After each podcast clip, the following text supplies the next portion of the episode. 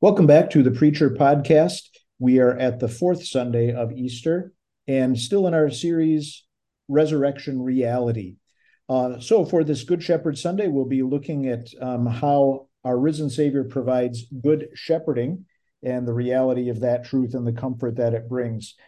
Our participants for this series, Pastor Ben Tomzak from Bethel in Sioux Falls, South Dakota, and Pastor John Bergeman from Good Shepherd in Downers Grove, Illinois and I'm John Mitchell from Wisconsin Lutheran Seminary. Um, so, John, to you first, how does this Sunday's theme fit into this worship series? We have real hope because of the resurrection. It brings us real blessings each day of our lives. And this is probably what we used to call Good Shepherd Sunday.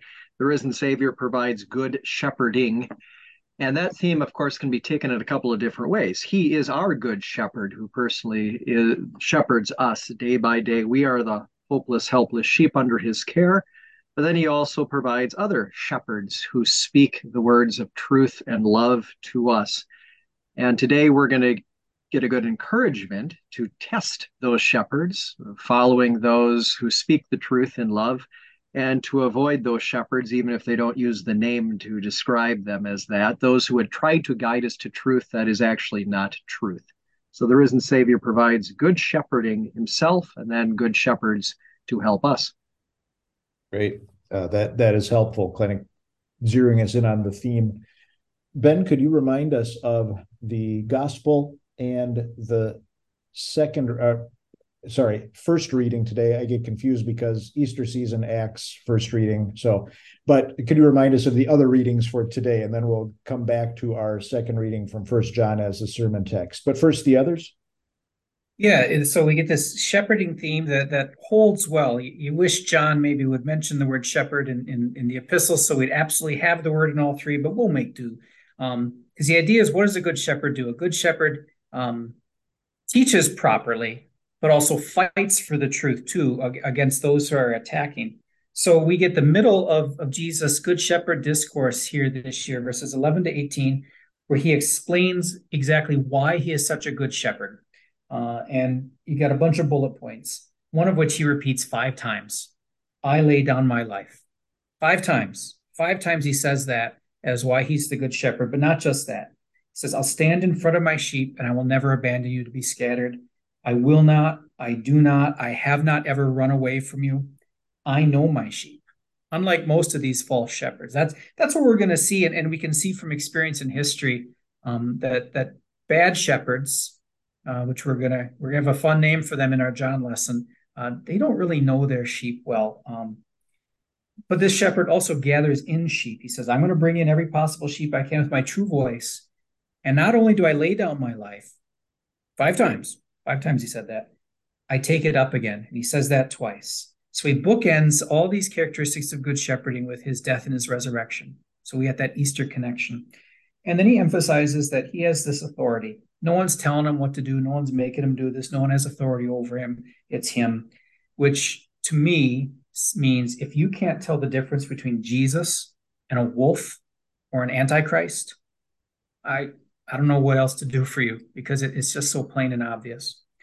And then we get St. Paul applying this to a group of Christians, a, a, group of guys he loves so much he's not willing to meet them in their hometown because he's afraid he could never leave. He's this is his meeting with the Ephesian elders in Miletus, uh, and so now we're hearing about how the shepherd with a capital S has instituted a shepherding ministry. These lowercase s shepherds, and what do they do? They take care of the flock. They do all the things that Jesus did, except for the rise, death, and resurrection for the sins of the world part. But everything else, these shepherds are going to do. Uh, and he says that you've been established by God in this office. You are an overseer from God, which is all the more reason to say and do what God says. And if you need an extra reason, this is the church that he bought with his own blood. So this isn't some cheap trinket you've got here. This is the most precious thing God has. He spent everything he had for it for us. So we're going to protect it at all costs. And we have to because Paul talks about savage wolves who are coming. And he says, I know they're coming. This isn't paranoia. This isn't alarmism. This is absolutely going to happen, just as it happened when John writes, just as it happens for us today.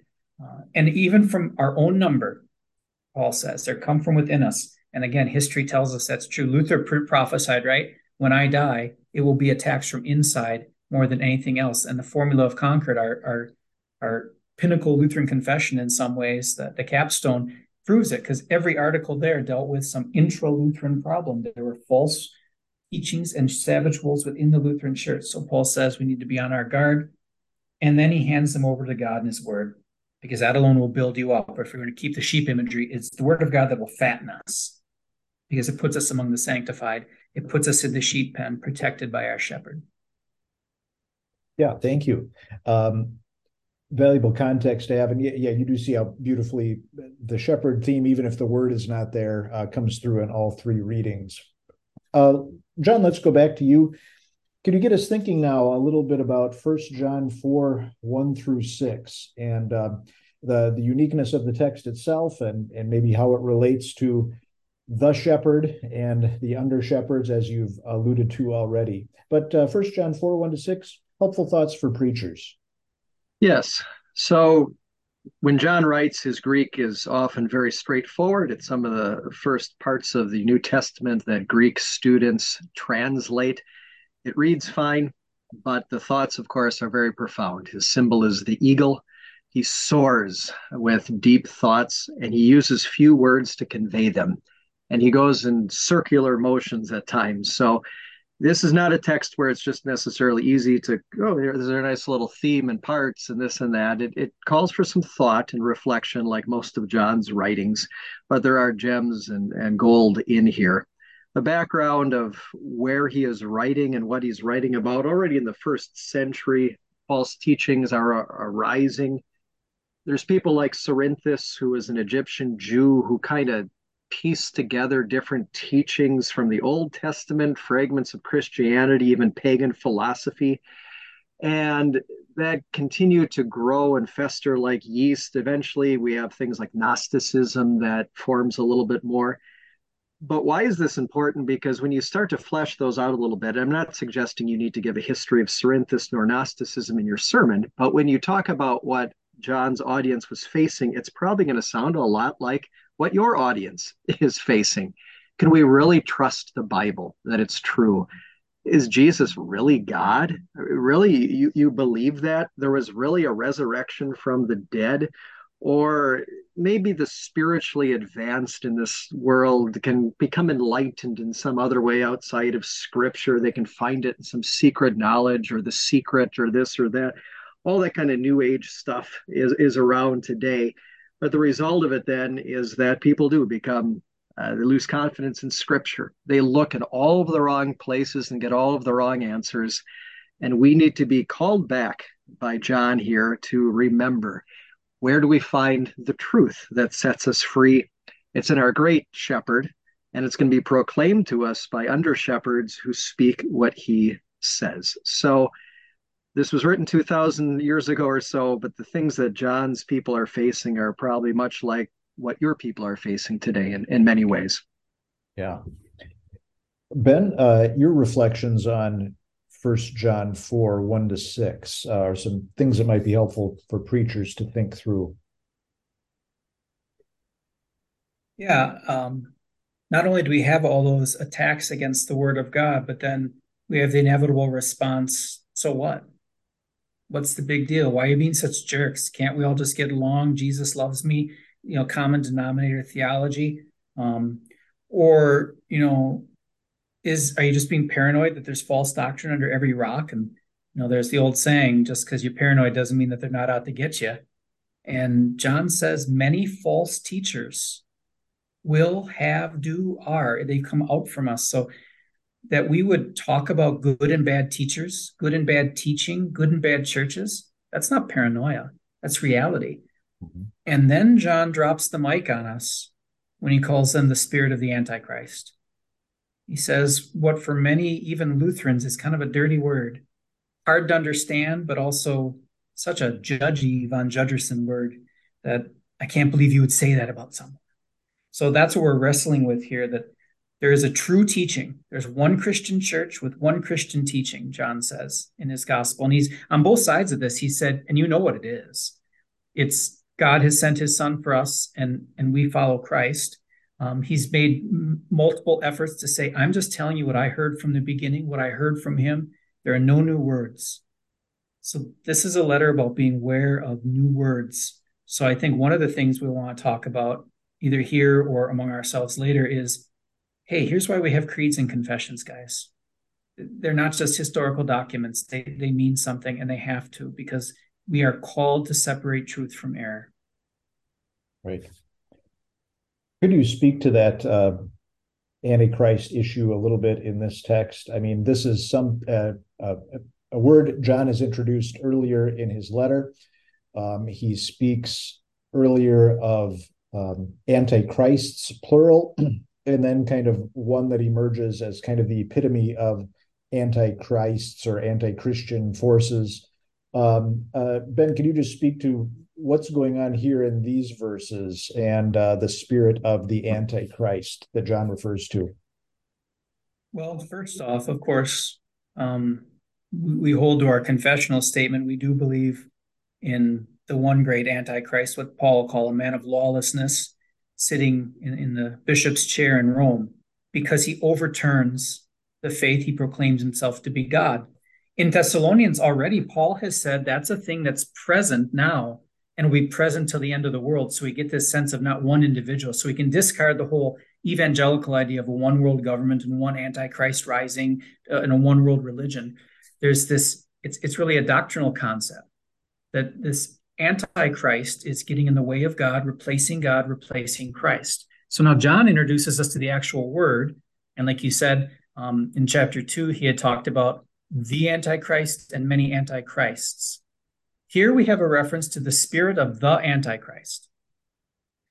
Um, and we want to be careful because then we have it defined as everyone who acknowledges that Jesus Christ has come in the flesh is from God. And if you don't, that's the spirit of the Antichrist. If you don't acknowledge Jesus being from God, and that, that's a tricksy sentence. Um, so we can say John has already opened the door to a broad and narrow meaning. Narrowly, the preeminent Antichrist is the, the man of lawlessness in Rome who sits in God's throne and claims to be God and overthrows the foundation of the faith and says we are not saved by grace alone, which logically denies that Christ came in the flesh. St. Paul said that in Galatians 2, right? You've emptied the cross of value. When we hear the plural and spirit of, we're getting a, a broadening of the word to understand basically anytime we make Jesus anything less than the word made flesh who bore our sins in his body on the tree, that's the spirit of Antichrist. So that's Islam, that's Mormonism, that's Jehovah's Witnesses who make Jesus less than the Son of God, that's liberal theology that makes Jesus just a great teacher, or debates what words he did say or didn't say, or what actions he did or didn't carry out, which are myth and which are legend. That's denying he came in the flesh. Um, to rely upon my works, that's denying he came in the flesh. Um, even a parent who withholds the word from their kids or leaves church, joins a church because it's the most convenient, or they're ticked off at someone, or there was a word of God they didn't want to hear. That is the spirit of the Antichrist. Um, it agrees with what Jeremiah said. If Jeremiah would have used this word, he would have been describing him. and I think it's chapter 23. They wag their own tongues and say, God said because that denies logically that Jesus is God in the flesh. So we've got both. It's a both and. Um, the, the true Antichrist is in view, but but we see the danger of false teaching as as that same spirit that there are allies, as we see in Revelation. The devil is gathering as many allies as he can. Mm-hmm. Right. Yeah. Thanks for that that clarification there. Um, so thinking about uh, law and gospel in this text, uh, kind of as it is framed for us in the lectionary with Good Shepherd Sunday. Um, what are some points that you bring out in, in terms of law, gospel, um, pointing to Christ uh, in this text? Uh, John, some thoughts for preachers? Yeah, just I guess in the uh, shadow of the theme of Good Shepherd Sunday, you know, sheep are pretty blind and uh, not always aware of the danger around them. You know, sheep will sometimes wander off cliffs they don't see very far or eat all the wrong poisonous plants if the shepherd doesn't move them out of the way or I've even heard that they can bloat themselves to death. They'll, they'll just keep eating the wrong stuff if the shepherd doesn't move them. And in a way, that's what John is reminding me I need to watch out for here. It, to get into some law, perhaps, how often in our lives don't we analyze literally the things we eat physically way more than we do spiritually? You know, is this organic? Is this cage free? Is this that? Is this that? How much time do I spend looking at reviews of some restaurant I'm going to eat uh, at or something like this? I can spend all this time pouring into all the things of just this life. And then when it comes to the place that's going to prepare my soul for eternity, well, Ben kind of alluded to this before. My sinful nature can say, what's most convenient? Or that'll always be there. I kind of know enough already, don't I? I was confirmed like 30 some years ago. We can come with all these excuses to be lazy sheep. And uh, John here really speaks to us. He's, he cuts through all of it and says, Wake up. Look at what kind of danger is going on. These false prophets or false sheep, they have gone out into all of the world. You are surrounded. It almost looks like we're outnumbered. And, and wake up and realize the dire need to have the true word of God and have it regularly and often because otherwise you cannot stand. Great. Further thoughts, uh, Ben, as we think about preaching the law from this text? John's brought up some good points. Any additional ones? We actually are outnumbered, right, John? Yeah. Billions of people, billions, actual billions, not metaphorical, not advertising hyperbole, but billions of people are, are following behind so many incredible false teachings. And, and it starts with John's imperative don't believe the spirits, but test them and we're just too lazy to do that because it's work or it could hurt some feelings or it might require me to make a change in my life I don't want to make or I'll test the wrong stuff. You know, is the preacher whiz bang? Do they have a lot of kids, a lot of programs? Do I feel the spirit when I go to church? Has my family been there for three generations? Um, and then you can talk too about uh, the lack of desire to talk about creed and confession at all we have creeds and confession and they mean something. The Apostles' Nicene Athanasian, people died for this. Our Lutheran confessions, people died for this, and and we think they're just paper, paper tigers, paper documents. No, these every Christian church uses the Bible, and John has called us to actually talk about that and separate out truth from error and truth from lie, but we, we just don't want to do that it's not like that's a brand new postmodern thing. We've never wanted to do that. Zwingli wanted to shake hands, knowing full well he and Luther agreed to the disagreed to the death about the sacrament. But no, we'll we'll see that over. And then finally, just that word antichrist is kind of dirty. It's like a four-letter theological word. I've got a quote somewhere I found that some Lutherans call it the great catastrophe of our theology that we would ever have applied that word to the papacy in Rome. Um, I think about a former Lutheran who tried to run for president who was called out for belonging to a church that taught the Antichrist and vigorously asserted my church would never teach that because she was ignorant of the teachings of the church and also knew politically she couldn't, you know, alienate that many potential voters. But yeah. we don't want to use that word. obviously, you know, nobody wants to call anybody the Antichrist, but we're going to tuck it away. And once you tuck that word away and hide it, you've tucked away a word from God. And John says that too is the spirit of the Antichrist.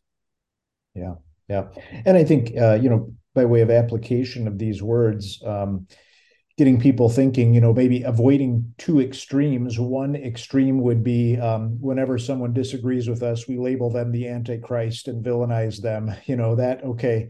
Um, no, that's not what we're talking about here. But the other extreme is equally as dangerous, and John uh, has us think about that with these words, uh, just to say, hey, we don't want to accuse anybody of anything. Let's just say everything is okay. Uh, as as John, as you said, yeah, let's eat everything spiritually indiscriminately.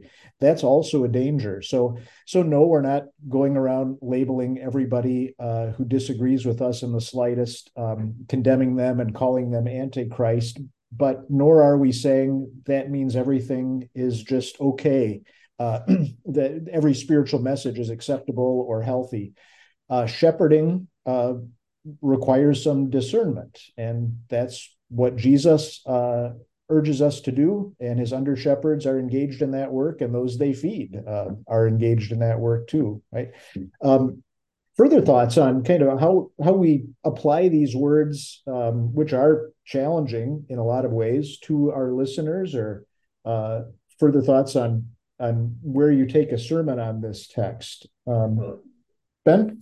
Yep. Just think, I'll let John can get back in, but just following on something you said, um, I think John the Apostle would have agreed with something President Reagan said in the Cold War here trust but verify, right? and I think that captures what you're trying to say. It's we have an eighth commandment obligation to assume someone's a Christian until we have evidence they're not.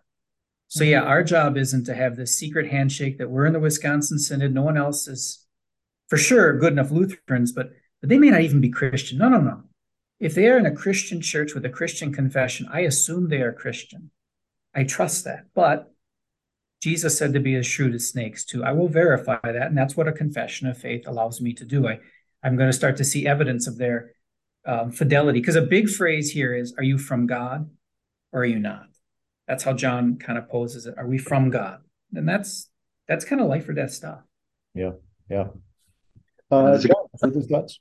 Yeah, and that's that's a good uh, balance to we we identify error, but you know, as Luther would say, right, there's a pope that lives in each one of our own hearts. So that spirit of antichrist can can beat in my own heart, and that's why I need these words, not just to condemn, right, those around me, certainly to discern, but then to also say, yeah, dear Lord God, now I'm a sheep who daily is going to need you to speak to me, because otherwise I'm I'm going to go astray. So there is there's humility in this as well. Right, right. Um, yeah, any uh, further suggestions for preachers, or I don't know, even how do you uh, set up a, a, sermon on this text? Uh, theme ideas, or uh, kind of what what is the flow of thought, um, or any further illustrations that come to mind? Have you given thought to that yet? Uh, and if so, can you share some possible ideas that you're working with?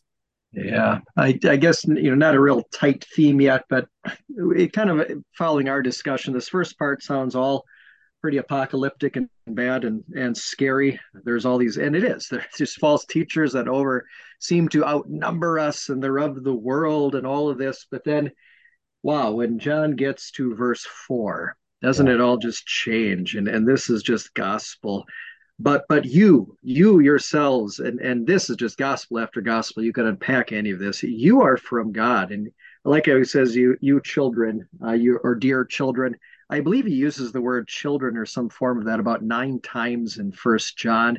I was probably more advanced in age at this time. And so in, in many ways he is their spiritual father. But i i hear a wonderful tone in that too. He's he's not just scolding us or god isn't just scolding us. He's saying I'm telling you these things because I love you so much, and, and you are from God.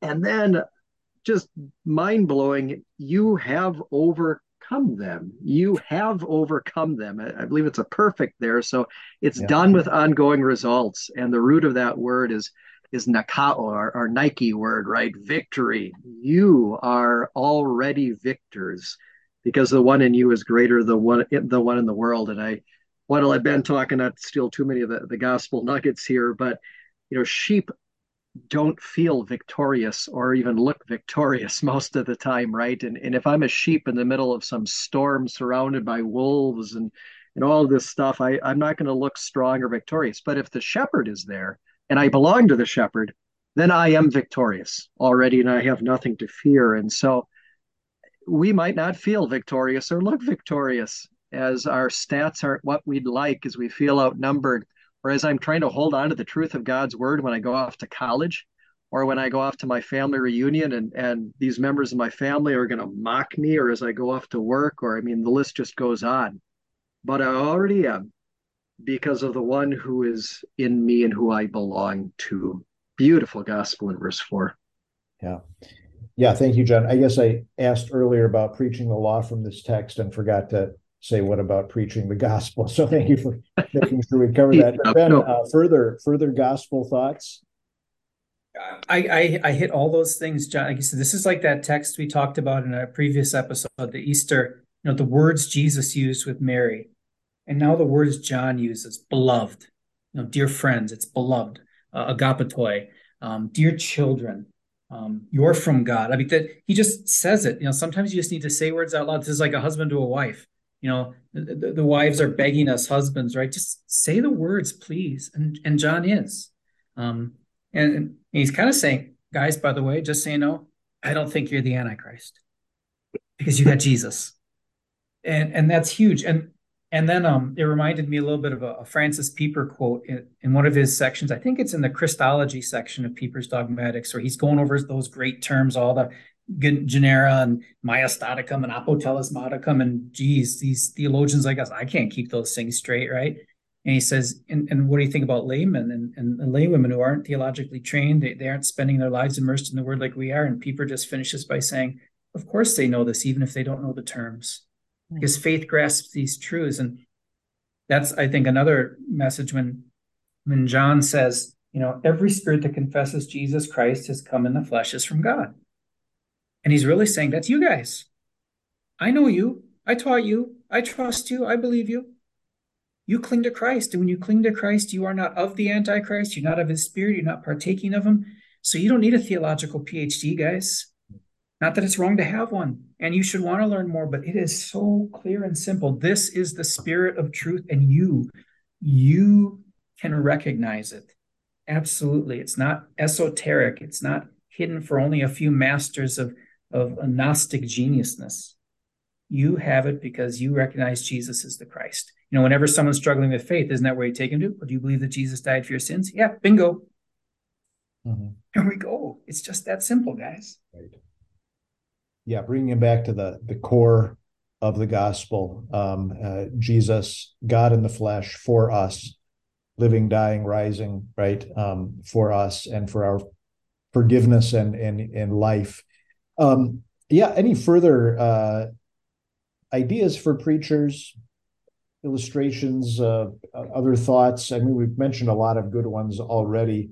Um, anything else uh, suggestions for preachers as they think about preaching this text that um, yeah maybe is one um, i know i've often picked the other ones for good shepherd sunday because this is a little more challenging but here's a unique opportunity uh, john yeah just some other encouragement perhaps in those last verses too that uh, john just lays it out there black and white that um, if the people if those are from those from god listen to us whoever is not from God does not listen to us. And I think that's encouraging because sometimes we can drive ourselves crazy at times thinking about, well, why wouldn't they listen to us? If, if I just would have said it better, if I just would have gone to this leadership conference and picked up these tools and done this thing and been more charismatic. Now, certainly it's good for me to analyze how am I presenting the word of God? Am I being clear? Am I being winsome? Et cetera, et cetera. But I, have known people whose whose children, and it's very sad, but as adults have walked away from the faith and they keep trying to witness, but they just you can see so much guilt on them sometimes. You know, just what am I doing wrong? And and at times, it, it's not you, right? Just just keep sharing that word and kind of playing back to our our gospel from John ten. We, we get a little portion of John 10 in our gospel for this uh, weekend, this Sunday. But right after John 10, Jesus keeps bringing out that sheep theme, and he goes on in John 10, My sheep listen to my voice, verse 27. I know them, they follow me, I give them eternal life. They shall never perish, no one can snatch them out of my hand. Um, you think about how many funerals or, or shut in visits those verses have been shared, some of those beautiful verses in all of the Bible. And right after that section in John 10 31, it says, Again, the Jews picked up stones to stone him. That was their reaction to the Good Shepherd chapter. And Jesus Christ himself was saying that. So I think John is our our coach here a little bit is saying, my, my little children, I know it's sad when they don't listen to you too, but you are from God and trust that as you also share and witness to this truth, those from God will find it, know it, and believe as well. Right, right. Yeah. Good encouragement.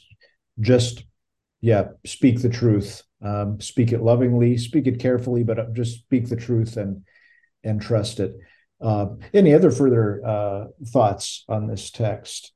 Uh, yeah, I got I got three. One is a fear we sometimes have. I think sometimes our fear is, you know, kind of the "my country right or wrong" syndrome that that I'm just either parroting Lutheran doctrine or, you know, I'm I'm just, you know, the guys wearing the right team jersey, and that's that's all I care about, not actually the truth. But no, certainly that's a danger. We want to be sure we're not doing as we pledge ourselves to our creeds and confessions. Are we just is this a mechanical act or just well because it's Lutheran? No, even our confessions say that in the formula of Concord, we confess, or and they're confessing about the Augsburg Confession that we pledge ourselves to these not because it was composed by our theologians, but because it has been taken from God's word and is founded firmly and well therein.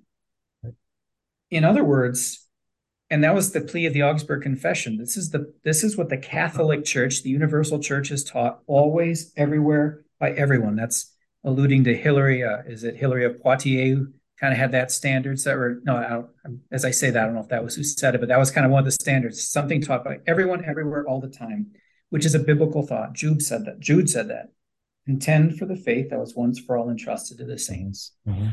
then what you can do is comfort people by saying hey look at all the ways we're already doing this all this testing it's called confirmation right three four years you spend with kids drilling them in the faith and then you publicly examine them we do that as a church body as we have dialogues with other churches at the at the CICR in which I get to serve. We have a four stage toolkit that can take years so that we make sure we believe and teach the same thing. Our worker education program is premised on this. We're going to spend hundreds of thousands of dollars on a pastor and a teacher before we put them in a pulpit or a classroom, mostly so we know that they're going to preach and teach the word of God. So don't be afraid of doing these things, John says, and that we're just mindlessly saying, you know, Lutheran, Lutheran, Lutheran, and and and some other team is, you know, just it's just because it's our team. Finally, of course, an obligatory pop culture reference. You talked about earlier, John. Uh, you know, a couple of times. These forces are huge. They're they're terrible um, enemies. They're strong and ferocious. The Roman Catholic Church has a billion Christians. Um, most of the Christians in the world don't teach what we teach. Muslims, there's a what a billion and a half Muslims now.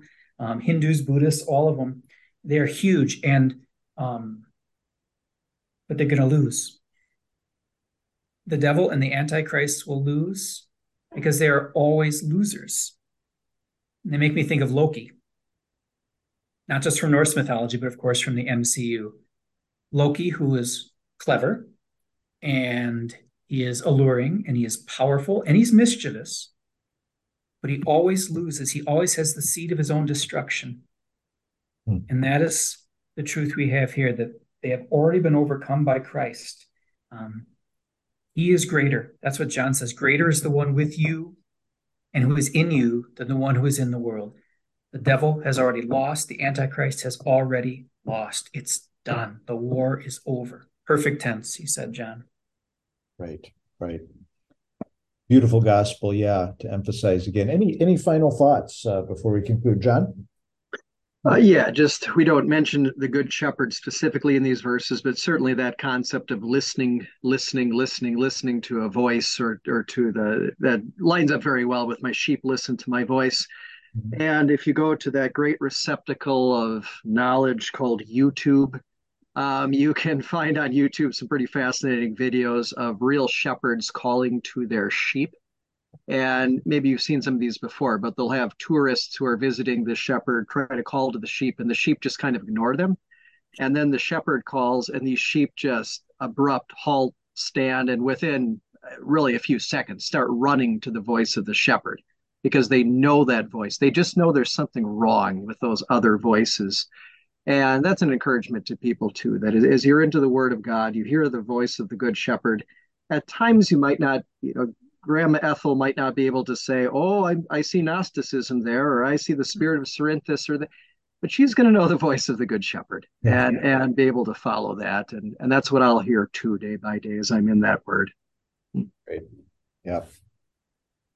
All right. Well, thank you both for sharing thoughts on um, this section of Scripture, and uh, God bless you, pastors, shepherds, as you proclaim this message to your flock this weekend.